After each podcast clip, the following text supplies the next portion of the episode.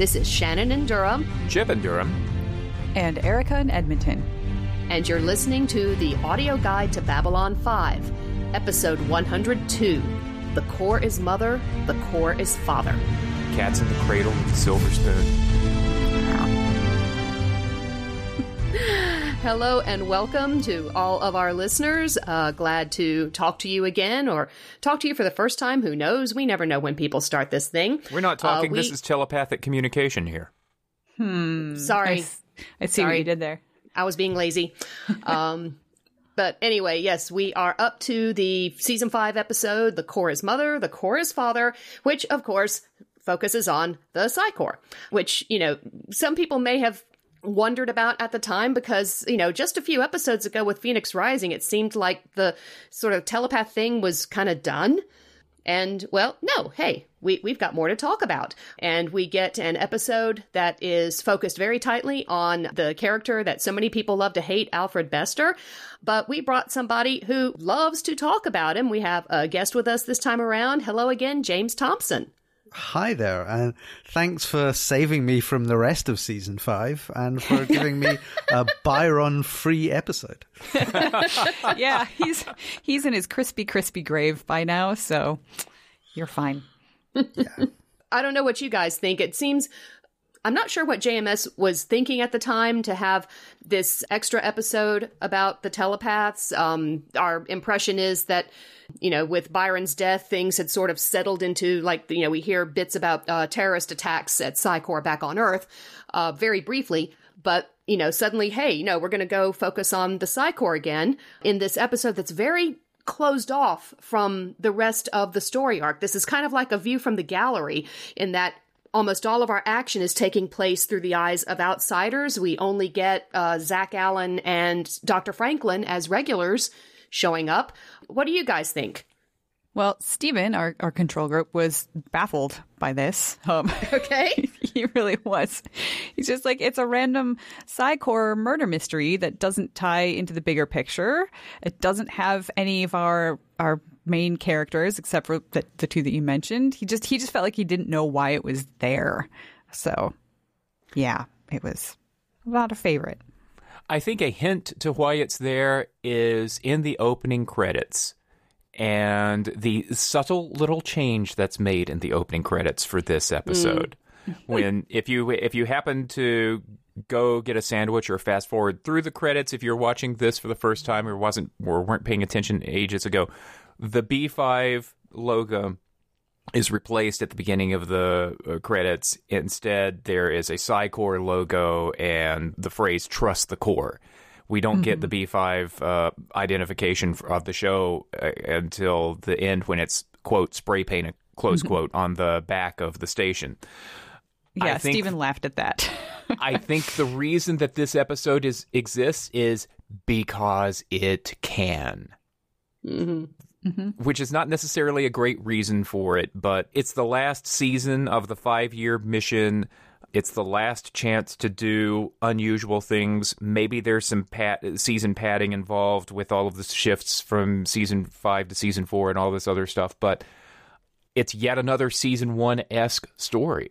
And mm-hmm. he's got the chance to do it and he takes it. I liked the we had the line very early on where he says, "Not everything is about Babylon 5. and yes. and Bester yeah. practic- Bester practically turns and winks at the camera at that point. mm-hmm. um, oh, so true. Yeah, Stephen, he he, he kind of thought that just in terms of season five altogether, he felt like it's it's season five is finding it hard to find an overall story to push forward. So it has more of these pauses, so to speak.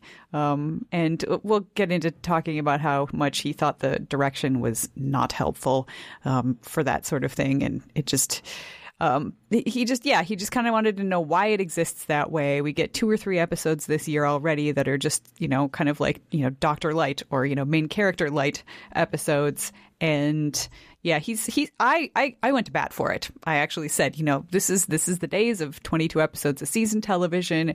You just, you're to get that even within the uh, the heat of of the seasons where stuff was happening all the time and it was arc arc arc, you still got some storylines that were kind of standalone. And I feel like we would have had more episodes that were standalone if they didn't think they were going to have to cram everything into season four. So so yeah, I I have no complaints about the existence of this episode. I have no complaints about the placement of it. Um, I think it is a neat idea, and you know, it may not be my favorite story, but I'm I'm all for them still continuing to try to do new and different and sort of format breaking things because that's one of the things I like about Babylon 5 is that it's it's not tied to itself terribly tightly. And I also think that JMS was going to take advantage of the fact that he had Walter Koenig. I mean, you know, if you have the opportunity to, you know, include another Bester focused episode when he has turned into one of the most popular villains of your of your series, uh, you grab it. So. Well, I think villain is overstating it. I mean, you know what I mean. Look, let's look at the you know the positive side of the Psi Corps as well. well, that's certainly what happens in this episode. I mean, mm-hmm. it's it's looking at it's looking at the station through the eyes of the character that we uh, love to hate, but also through the eyes of the people around him who regard him as something of a hero. Exactly. Yeah. I, have written down two alternate titles for this episode. Either You Can Call Me Al. Oh, James. James. Or uh, Murder He Thought. Oh, God. Oh, James. oh Sorry. It's great having you, James. Thank you so much for joining us this on. This has uh, been uh, great. Just edit me out. okay. Okay. Um, so on that note, let's get into um, the episode. What you need to know uh, before watching this episode. Telepaths evolved among the human population a couple of centuries ago, and the Psi Corps was created to regulate and control them, given the fearful reaction of the non telepath population. The organization appears to be run exclusively by telepaths these days and has developed a lot of things that they try to keep secret from the outside world.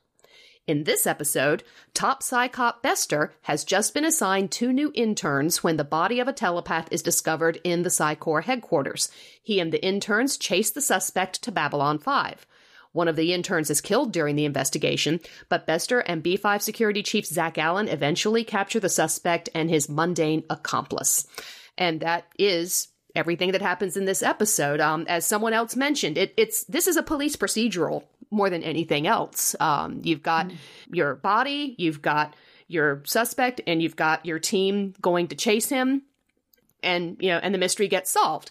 You know, we've talked a little bit about this already, but um, how does it work as like you know, story wise for you guys?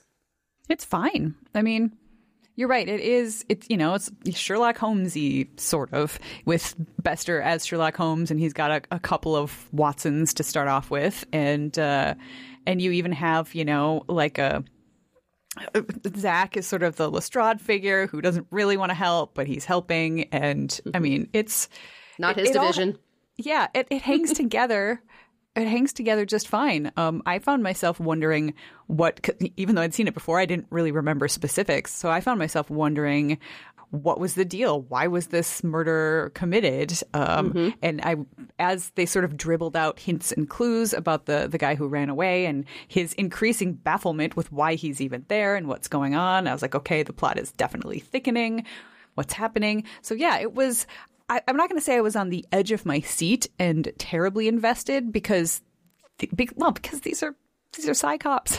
And well, yes, they're people, and I wish that we could all just get along. Uh, they are clearly not on board with that, and neither is most of the rest of humanity. Uh, sorry, Dr. Franklin. So I, I, I wasn't emotionally invested in, in like solving the murder on that level. I was just sort of intellectually curious about how it was going to turn out. It's still fun, still fun, just not like excitement roller coaster fun. I had sort of mixed up the plot of this a bit in my head with the Jason Ironheart mm-hmm. stuff. Mm.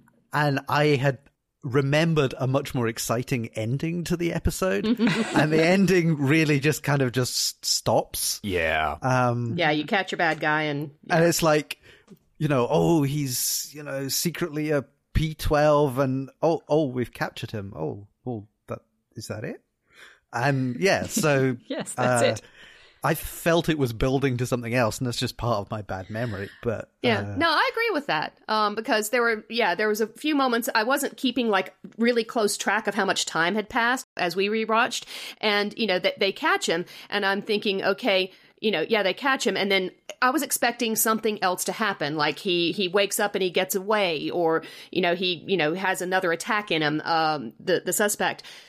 It felt to me kind of unfinished, even you know, police procedural wise, um, and that's I think where you have to sort of break off and remember that this is, you know, Babylon 5 and this is set in the bigger universe of Babylon 5 and half of what JMS is doing with this story is showing us much more of the Psi Corps and a lot of it ain't pretty. I mean, I had forgotten about the intern spacing the um, henchman. Yeah, I'd completely forgotten about that. And not Yeah. just spacing, hyper spacing. I don't even know if that's better or worse or what. I have no idea, but you know, just the the fact that she, you know, offers, you know, that let me take care of it because she's still, you know, nursing this big crush on Bester and trying to impress him and everything like that, um, and comes back and her own development within this episode from you know wide eyed and you know dewy, fresh faced, excited to be there to as she said, you know, basically murdering her first mundane. It just it was chilling. It was really chilling to me. Yeah. the, the things, the two things that uh, surprised me in the rewatch of this episode was a Bester's terrible dad humor throughout, as he's telling all all these bad jokes uh, to his interns, and b the the I had forgotten the the uh, uh, Lauren the intern. You know her sort of making a, a pass at him, uh, coming to his room at night, and then you know he he sort of brushes that off to a certain extent, and then later, you know, on the ship, she's like, "Oh, perhaps I'll give you a back rub," Yeah. and, and he he doesn't say, "No, Lauren, we've talked about this. This is against HR policy um, we can't do this. Uh, and that, that was the stuff that really stuck out to me. I want to see the TV series that's set in the HR department at Psi Corps.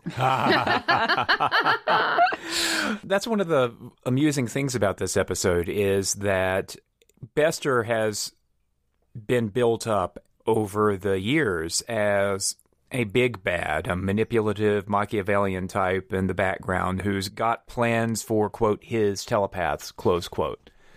And you contrast that with he's an office guy. He's got an office job. I'll have your report in the morning, you know, that that sort of thing. So it's sort of the mundane horror, not mundane mundane, but uh, the banality of evil kind of thing. The Psi Corps is a controlling organization, and yet it's just it's just a job for all of those people in suits uh, running around the place. Um, I Even think- the, the just the reaction of the woman who was going to go to uh going to go to a concert with Right. the guy who is dead. Like, you know, it shows that even even though the signs are very blatant, you know, obey and that sort of thing in the uh, you know, almost prisoner-esque font, you you see people who are actually having strong feelings about about things that affect them. So they're still human beings whether they like it or not. Right. There's they're still human beings, but they've got fierce pride in who who they are. They have contempt for normals, uh, at least the ones that we see in at this level of Psi Corps in this place at this time. It's like every, everybody can be sweet and loving. You know, the guards at a concentration camp can have a wonderful time, and there are pictures of people having Christmas parties and things like that, while the most awful things are happening elsewhere. It humanizes the Psi Corps characters and it gives them some shades of gray. But at the end of the day, they're still they're still spacing humans. Um, I think that this episode does three things, and I'm not sure that it gets the balance totally right. There's the standard police procedural plot. There's the look at Babylon 5 through an outsider's view thing that's already been done with a view for the gallery. And there is the world building for Psi Corps. And happening midway through the last season, the timing of it and the balance of the three pieces, I kind of wish that it had hap- that this had happened earlier. Uh, that it had, that this episode had run some somewhere in season four before the Byron telepath arc had all finished up. Yeah, you could slot this episode in pretty much anywhere in the series, and you just need to change who they talk to in the station or something. Um, mm-hmm. But there's True. not much really linking it to the the rest of the stories. Well, uh, well, it's more world buildingy linkage, but there is the fact that the multiple personality idea thing lines up with what we've seen happen back with Talia Winters in yeah, seasons yeah. one and two, where we gradually learn that she was stripped down and a new personality was made on top of uh, the remains of what she had been so that she could be a spy for the Corps and wound up um, being a spy on Babylon 5 uh, until she was discovered. And that all kind of lines up, interestingly, though, with the fact that even though the Psi Corps can create a new personality, apparently they can't detect when multiple personalities exist, which is a kind mm-hmm. of a mm-hmm. neat thing that the fact that they have this gap in their abilities uh, that allows somebody like Jonathan Harris to have different levels of ability available to him depending on who's in charge at the time. Yeah, it, it makes me wonder what they're actually going to do with him when they get him back to Psi Corps. I mean, mm-hmm. are they just going to lock him up in a cell somewhere for the for the safety of all, as Lauren said so cheerfully, or uh, or are they going to see if they can, you know, make this work to their him. advantage? Yeah. yeah, control all of these different personalities and have them have different skills. I mean, what an amazing Psi Corps spy that would be if you could tap into all of these different things and control it. Mm-hmm. Um, my guess would be that they would certainly try and do their best to see how much they have to push and, and pull and dig to, in order to, to make that happen. And then when they probably don't succeed, then he goes in the hole. Right, yeah. because that's what Jason Ironheart said all the way back in the beginning. The Psi mm-hmm. Corps is about control over mm-hmm. everything. And yeah. the I thought it was interesting, and I didn't remember this from elsewhere. That he he basically steals the ability right.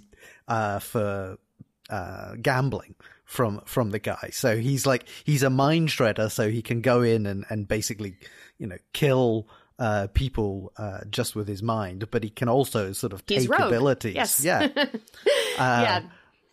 And that, that, that would seem to be a very useful skill. Mm-hmm. Yeah, exactly. That feels like, you know, a bit MacGuffinish to, to have like, oh, by the way, there's a few uh, Psi Corps people that can learn to do this neat trick. But yeah, um, one other thing, as far as um, sort of like focusing on the plot part, we are sort of drifting into the Psi Corps in general thing. But something that I found interesting about this episode, and I'm guessing it was, you know, again, to keep it sort of like clean and self contained, there's absolutely no Garibaldi here. There, there is no chance for Garibaldi to try and interact with Bester again, to try and do something about his situation again. It's not even it, it's not even broached. Uh, his name is not even mentioned. Mm-hmm. I think that's kind of kind of nice to sort of show us just how big Babylon 5 is. I think mm-hmm. a lot of the times we tend to think of it as not being the massive structure that it is mm-hmm. because we keep seeing the people that we know run into each other regularly enough.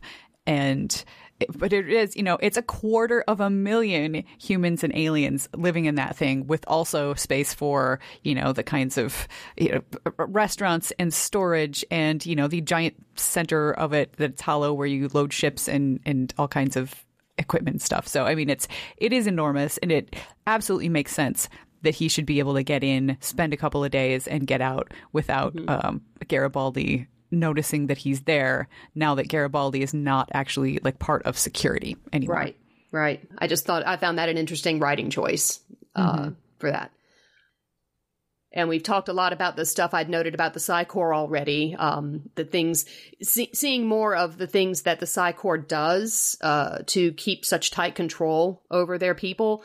The scenes in the headquarters at times felt a little bit claustrophobic to me because it feels like that every single person who is there is residing in this one tiny little city where you know they live there their entertainment is provided kind of in house apparently almost everybody was expected to go to that concert that night. Mm-hmm. like you said you mentioned the signs in the hallways um, always reinforcing their messaging.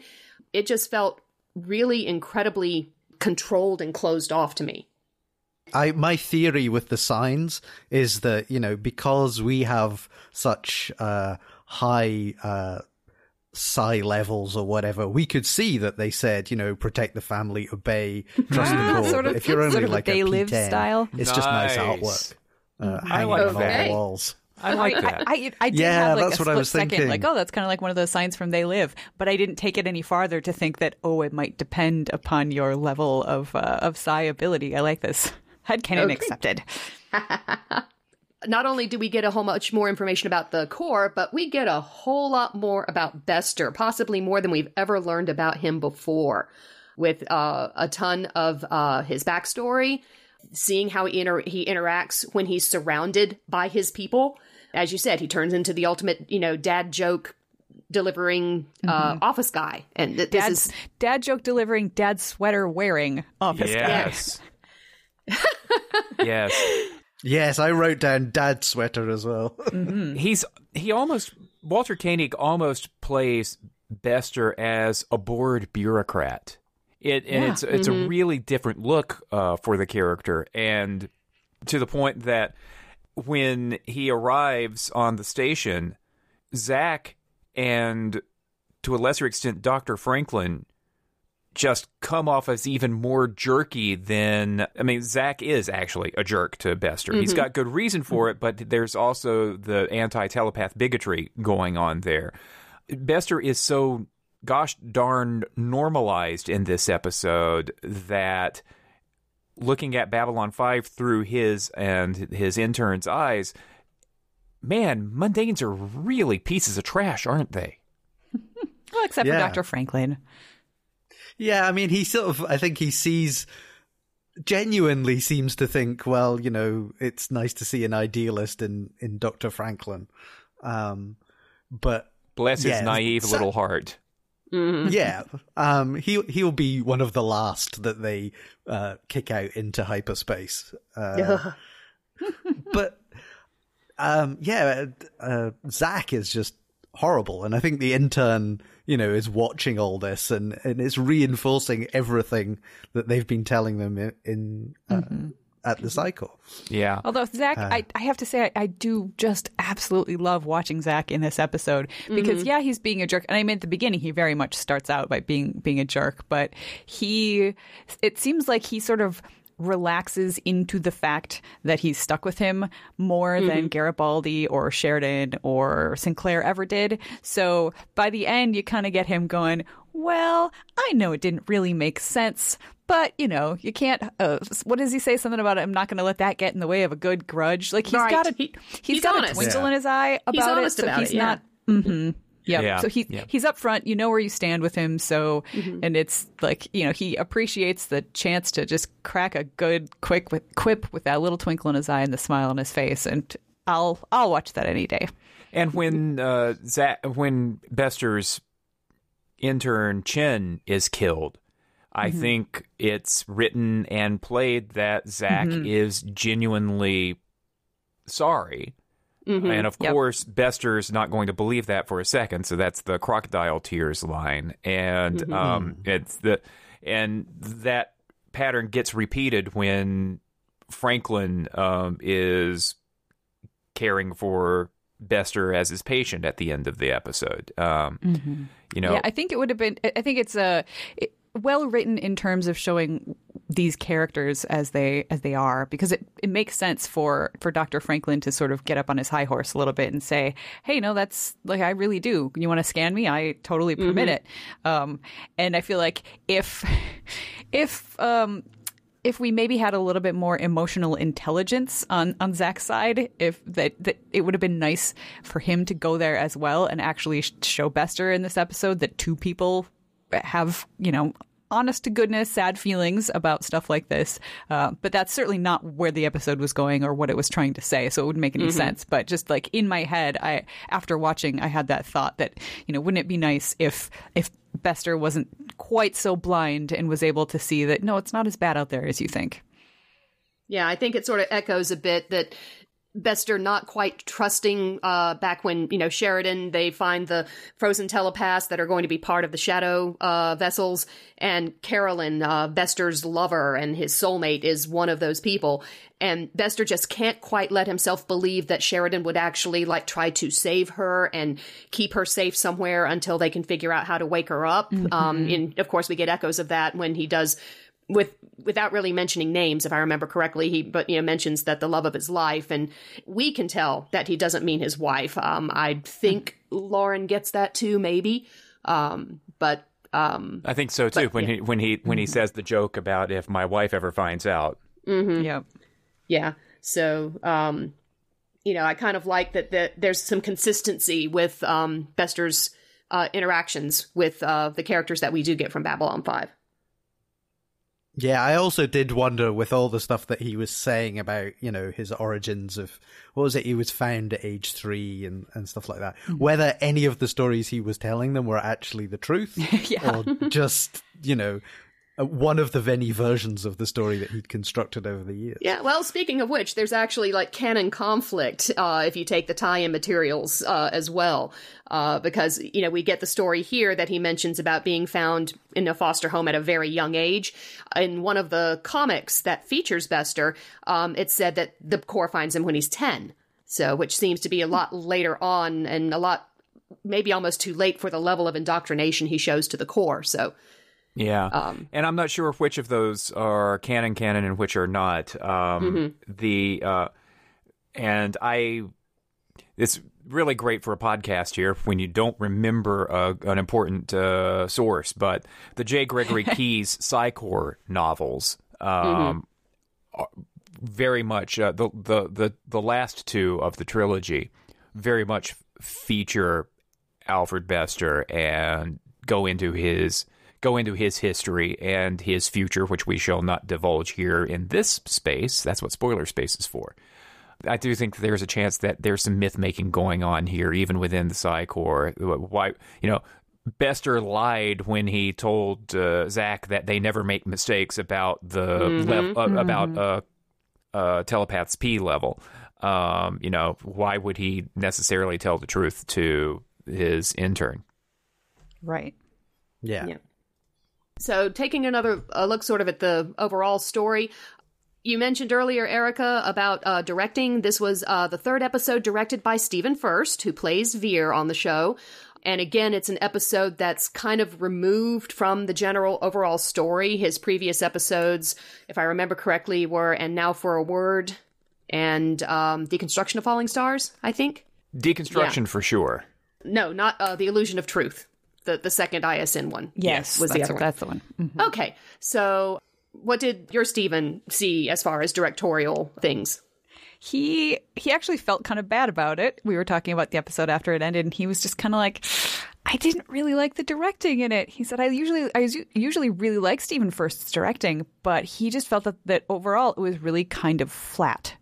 It just mm-hmm. there wasn't a lot of life to it, and I mean, some of that might come. This is me saying that some of that might come from the fact that we didn't have our regulars. Mm-hmm. And uh, one of the things I loved about Stephen Furst's directing was the, his work with actors and specifically the main cast actors who we didn't have. So here he's working with Walter Koenig, who's a great actor and who actually I think turns in a, a good performance here. But you know, some a bunch of randos for the most part, and I it just it didn't didn't shine. And then he, and speaking of shining, the other thing that Stephen pointed out was the lighting was very flat, uh, mm-hmm. especially in the Psi Corps HQ, which might have led a little bit to what you were saying earlier, Shannon, about it feeling sort of claustrophobic and stuff. Mm, so it may have been deliberate. Well, I don't know if it was deliberate or just a side effect of the fact that Stephen Stephen was just like, you know, I know they're cheap sets, and the way you make them look like cheap sets is by shining a lot of light on them, and mm-hmm. they did. They just they it made He's them look. He's watched a lot of '80s Doctor Who there. He really has. so it's just a lot of like it, it made them look more you know prefab and cheap and maybe maybe that was on purpose. Maybe that was to kind of show that the Psi Corps is just sort of like like you said sort of all boxed up in this building of little cubicles and cubby holes and they're not necessarily living the high life that you might expect. They're just bureaucrats. Um, so maybe maybe that's uh maybe that's on purpose and it achieved its purpose to some extent, but at the same time, it just it sort of made everything seem flat. That's just the word that Stephen kept coming back to. It didn't feel very atmospheric in any way. Uh, in terms of the uh, people being random, uh, I was looking up the cast afterwards. Right. And I did so too. Lo- Lauren, the uh, female uh, intern, was in fact um, Audrey Griswold from the National Lampoon Vacation movies. You, Yeah, you sent said us a picture. You sent us a picture of that before I had had a chance to rewatch the episode, and it's just a picture of the Griswold family with their like moose ears or whatever, all smiling at the camera. And I'm like, James, are you okay? I had no idea. I did not get. it. yeah. So that's why I sent it as a, as a kind of to see if you would make that leap. Um, and uh, Chen, I believe, is in Grimm, who uh, he plays a regular in that, uh, which I haven't watched. But Yeah. but yeah, it, w- I thought it was interesting to to see them. Uh, the other thing that stood out was the the name of the rogue telepath was Jonathan Harris, and my mind immediately went to, oh, well, this must be uh, a Lost in Space reference that they're putting in. But actually, appar- but apparently, it wasn't. It was the uh, the winner of a raffle uh, by the Babylon Five fan club uh, to get somebody's name into an episode, who just happened to be called Jonathan Harris. Yay, I get to be a mass murderer. Wow, well, you know, it's don't too- interesting. Yeah. Yeah, um, I actually, by and large, I was okay with most of the um, major guest actors. Um, you know, I thought that both of the interns were, you know, just as squeaky behind the ears, naive as they were supposed to be. And I liked the fact that they gave them at least they, they gave them a bit of depth with Chen, like you know, deciding to go off on his own, and hey, I'm going to get the credit for the arrest, and I'm going to pull this, I'm going to surprise this guy in his sleep. And, you know, not only does that get him in trouble, but then he's following procedure later on when he gets killed. Um, yeah, So, you know, the, the twists and turns that they give him. Um, I also thought that the actor playing uh, Jonathan Harris, you know, given what he was expected to do, did a pretty good job.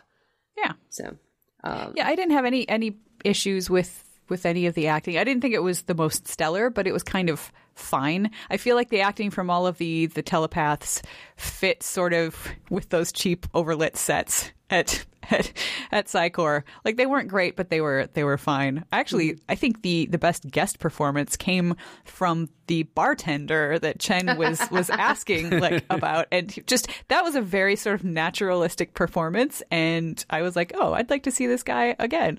Mm-hmm. So. Yeah, Yeah. he was he was my thumbs up for rando of the up. I do not And want I'll- to know what's uh, what a Pak'ma'ra's hump actually is. I just Nope, don't. nope. I'm glad they cut it off there. There are notes Uh, about yeah, that. Uh, yeah, that's has discoverable written on about. the on, on the Lurker's Oh, Guide no. if you want to know. but um, yeah, but overall, if you look at the like the IMDb stats for most of these folks, um, they all have like continued to have decades long solid character actor careers. So it's like the Babylon Five happened for most of them at the beginning of these careers, and you know, so they they go on and they get better and uh, used on a regular basis. cool.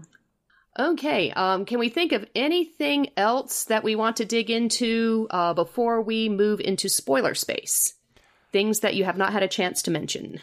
I just thought it was, and this isn't a big plot thing, it was just an offhanded comment thing. I think it's amazing that Psi Corps has several motherships that just mm-hmm. live in hyperspace and they just, you know, ferry themselves to and from these, you know, and we don't even know how many, just like all the others. So there, Yeah. there are multiple, and that's that's just like so- the, ominous, super ominous. I mm-hmm. I love mean, it. there's there's a line there about when they're needed, you know, when when when they'll be mm-hmm. needed or something like that. And I don't think I want to be anywhere near if one or multiple ones dropped out of hyperspace. Mm-hmm. yeah. Yeah, I mean, my mind went straight to you know we've the, the foreshadowing of the telepath war is what I thought of. You know that they they're planning and preparing in all of these ways and keeping it as out of sight as they can manage uh, to hide all this stuff from you know everyone. We've had so much foreshadowing reaching its peak at the end of the fourth season with uh, Sheridan's lampshaded line. You know, we all know there's going to be a telepath war sooner or later. And this episode didn't do much, I didn't I don't think, except for the spaceships to sort of push that notion further. But it just seemed to make the Psi Corps and Earth Telepath Society seem just more more complicated. Uh, mm-hmm. Underneath the, underneath these suits, these are real flesh and blood people with real feelings and real opinions and things like that. Which, uh, again, going back to what I said at the beginning, I think that you've got the you've got the police plot, you've got the view from the gallery version 2.0 and you've got that bit of world building it's it's just sort of an awkward mix for me it's a perfectly fine episode but i don't feel like it does 100% well in any of those categories one of the little things in it that I liked was the scene with the the two telepaths who were sort of trying to block each other, mm-hmm. and like we're doing the training, like training themselves to be able to block for up to an hour because nobody could scan for more than 45 minutes or something. I kept but going, except like, Lyta. like several yes. times, it kept popped in my head when they would mention, like, you know, powers beyond regular telepaths, and I'd be like, except Lyta. But anyway. but I did like the, the visualization of the mm-hmm. sort of mm-hmm. attacking and blocking that looked very Vorlon shadow. Exactly. And I exactly. Yeah. Yeah. Absolutely. That, that ties in very well. Again, you know, continuity still happening. Yeah. yeah. I will. I th- uh, the one part of this episode that I really, really didn't like, and it felt clumsily written to me, uh, was just making it painfully, painfully obvious. Stop. Reverse. Watch it again. Mm, Stop. Reverse. Yeah. Watch it again. Yeah. Yes, we get we it. it. Multiple personality time. disorder. We get it. Thank you, JMS. yeah, we we got it like five minutes before. Uh, yeah, that scene exactly but he was going to be clear about it. Yeah, um, and oh, oh, oh, and that's the that's the last point that I want to make about, uh, or you just made me think about it. Um, Babylon Five was airing. This was the the one year that it aired on TNT on basic cable in everybody's house. The theory, I think, was that a lot of people were coming to the show for the first time, and mm-hmm you know, it was running in the afternoons, one episode a week, uh, one episode a day on the reruns, and then weekly episodes at the same time. I think this is an example of a standalone episode designed to fit in where anybody can just pick it up and watch it and get into mm-hmm. it. I, th- I, I don't know if there was mm-hmm. specific pressure from TNT or something like that, but I think that, that sort of contributes that season five is not only a little arc light, but it is also they're trying they're trying to do more done in ones to try to capture this new audience. Yeah, mm-hmm. and actually, that turned out to be a good thing. Uh, JMS mentioned several times on the Lurkers Guide how when the NBA Finals hit, that TNT was airing, suddenly they had to make decisions on when to air the episodes of the new season and how, what mm-hmm. order they were going to be aired in so as not to lose their own momentum, which is one of the reasons that, you know, the master um, episode list that we follow has some big variations uh, from the order it wound up being aired in at the time. One other thing that I will mention that leapt out where Lauren makes a comment about, you know, oh, if only we could like find a way to record their thoughts. And Bester says, give us time. That's a thing. It's a Vorlon thing. Back in uh, Deathwalker, right. when uh, the Vor- when uh, Kosh is having this fellow apparently interrogate Talia, and it turns out that this fellow Abbott is this fake android thing that has, yes, been recording her thoughts all of this time, and Kosh has a data crystal now of all of these things. So somebody else can do it. Telepaths will get there. Okay, is there anything else that we can think of that we want to mention? I think I'm ready to jump into spoiler space. Okay. To my surprise, well, I have thoughts. Okay. Mm-hmm. Uh, before we do that, then, we will remind everybody that the next episode in the master viewing order is Meditations on the Abyss is the episode that we will be covering next. Uh, as always, you can come to find us online at b5audioguide.com and participate in our wonderful chat threads with all of our great listeners who have so much to say, and we love reading everything you guys share with us. We can also be found on Twitter and Tumblr at B5AudioGuide for both of those. Uh, and James, if people would like to find you and listen to more of your opinions, where do they go? Um, you can find me on Twitter as James Thomson, Thomson without a P, and generally I can be found on incomparable podcasts everywhere. Okay. And he makes a hell of a calculator app. Mm-hmm. I may do that as well, but I wasn't going to plug it. hey, it, that's that's, that's why we're fine. here. Yes, we'll do it for you. Okay, uh, pcalc.com then. Thank Woo. you very much. And with that, we are going to go through a jump gate and into spoiler space, and hopefully, we're not going to lose anyone on the way.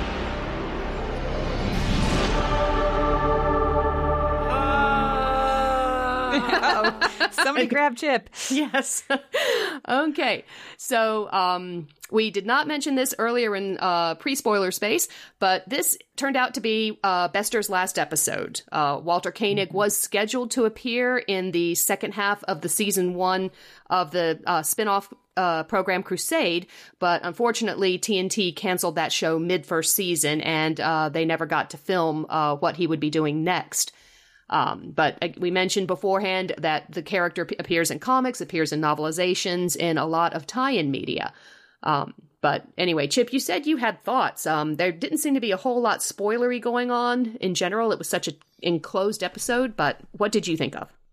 I think the only reason to do this episode in the fifth season is to set up stuff for the telepath war and for the future status quo of telepaths in Crusade, which is really, really fascinating. They barely get the chance to get into that. The the character in Crusade, uh, Lieutenant uh, Matheson, who is a one one of the first telepaths in the Earth Force military, um, and how how telepaths do differently since the telepath war. Uh, there were varying treatments for some kinds of telepath war type projects that JMS sort of worked on, but ultimately it's something that happened in between Babylon 5 and Crusade. Um, the stuff that we really get into with learning more about Psi Corps and how it works and how the people inside there I feel like it's almost wasted because we don't get any more. Yeah, I was going to say we don't get any payoff for any of this stuff. It's great world building, but um, I mean, I, I assume it's because they wanted to do it, and but just it never happened. Yeah. Uh, so, uh, and I think we may have discussed this before in spoiler space, but uh, the script is out there on the internet. It's by Fiona Avery. It's called Value Judgments, and it would have been a late season one episode of Crusade. And the char- the characters who are trying to find a cure to the Drakh plague on Earth randomly discover and run into Bester, and uh, Matheson is freaked out about it because by this point, Bester's actions in the telepath war that we never saw um, his his reputation is 180 degrees from what Lauren and Chen mm. um, were, were, were, thinking in this episode. So you know how the mighty have fallen. So having this episode as a contrast to that episode would have been phenomenal if that episode had actually been made. yeah. Uh, yeah. Just there's, and that's and that's another that's another thing that just sort of frustrates me a little bit is that at this point, JMS has gotten his five years done, but he's and he's mentioned in a couple of interviews here and there that you know there was the chance to keep the band together to uh, to do Crusade, and he's from time to time had other ideas to play with in the Babylon Five universe that outside of some outside of the novels and things like that, there's just there's just no purchase for it. Babylon 5's big moment sort of ends with Sleeping in Light, and every spin off attempt and every side project after that, uh, some of them are really strong. Um, I, I, I don't think that there's a dud in the final batch of novels and novelization trilogies and things like that, but you know, all of this world building and nowhere to go. Well, maybe we'll finally get that movie, and we can have the telepath war then. I I would love that. What? No, my my my ideal would be something that uh, Warner Brothers Domestic Television or whatever the entity is now would never allow to happen, and I'm not certain that JMS would ever be terribly interested in it. Would be make, strike a deal with Big Finish. You know, let's let's let's have mm-hmm. some let's have some audio plays about Crusade. Um, let's have some audio play, plays about the Babylon Five universe. Uh, mixture of existing actors and new casting. You could even do what Big Finish has done with uh, with Doctor Who and actually recasting doctors and things like that. Um, um, yeah, I, I think it's to... difficult. So many, so many cast members are, are gone now. Mm-hmm. Mm-hmm. I think the existing cast members might not want to, to do it. Yeah, but who knows? I think it's fair to say, but uh, I think that this episode could have been much stronger in retrospect if more could have been made out of the Babylon 5 universe. And that is my soapbox, and I shall clamber off of it now.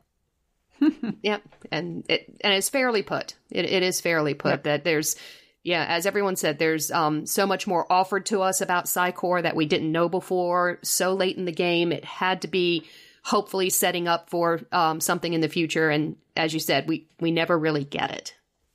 I'm also assuming that this uh, this office location or wherever it is, uh, where um, where where the the Psi campus is, I think that that may be the location where in the um, in a flashback scene in that value judgments script from Crusade, Matheson is present as uh, Lyta and Lanier blow up the place, and that's a pivotal moment in ending the telepath war. I think that's that. I think this is that location. So, mm-hmm. given the cheap mm-hmm. construction of the sets, the place probably fell apart like cardboard. yep. Okay. Uh, anybody have anything else to add? I've got a question for James as okay. as Go big ahead. a fan of Bester and of uh, sort of the telepath subplot stuff. How does this episode leave you uh, in sort of your overall assessment of that part of the Babylon Five story? I like the telepath stuff, and I like the Psi Corps stuff. So you know, anything that gives you a bit more of that, and particularly more Bester, um, I, I appreciate it on that level. But you know, it, it kind of didn't do as much with it as I would hope.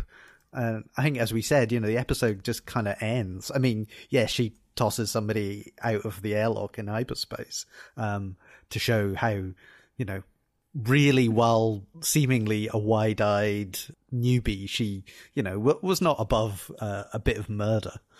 Um, so I don't know if that was the, you know, just trying to say to us, well, you know, they really are evil and there's no redeeming them, etc., etc. This is how we grow a Psi Cop. Like, yeah. Yes. Mm-hmm. Um, you never forget your first mundane Toss that yeah. in airlock. Yeah, it's kind of the one thing is the fact that this story is so self contained because, you know, you think about that where Lauren is at the end of this episode, Byron was there at one time and totally okay with it. Lyta was there mm-hmm. at one time and, you know, not completely okay with it, but at the time she didn't see what else that she might be able to do. Uh, you know, it's like, you know, the telepaths that we have sympathy for, most of them were there at one time as well. And their choices and their outlooks got changed and went off in different directions. And yet, you know, here's these characters that are still in step with the indoctrination. So it's kind of chilling. Mm-hmm. Yeah, maybe they just have really good concerts. Who knows? Well, on that note, thank you again for listening as we approach ever closer to the conclusion of the five year story arc of Babylon 5. We will be back uh, next time with Meditations on the Abyss. Thank you again, James, for coming and talking with us. It's always a pleasure to have you. Oh, uh, you're welcome. I, I think you all deserve a back rub. Thanks. And on that note, uh, this is Shannon and Durham. Chip and Durham and Erica in Edmonton. And you've been listening to the audio guide to Babylon 5.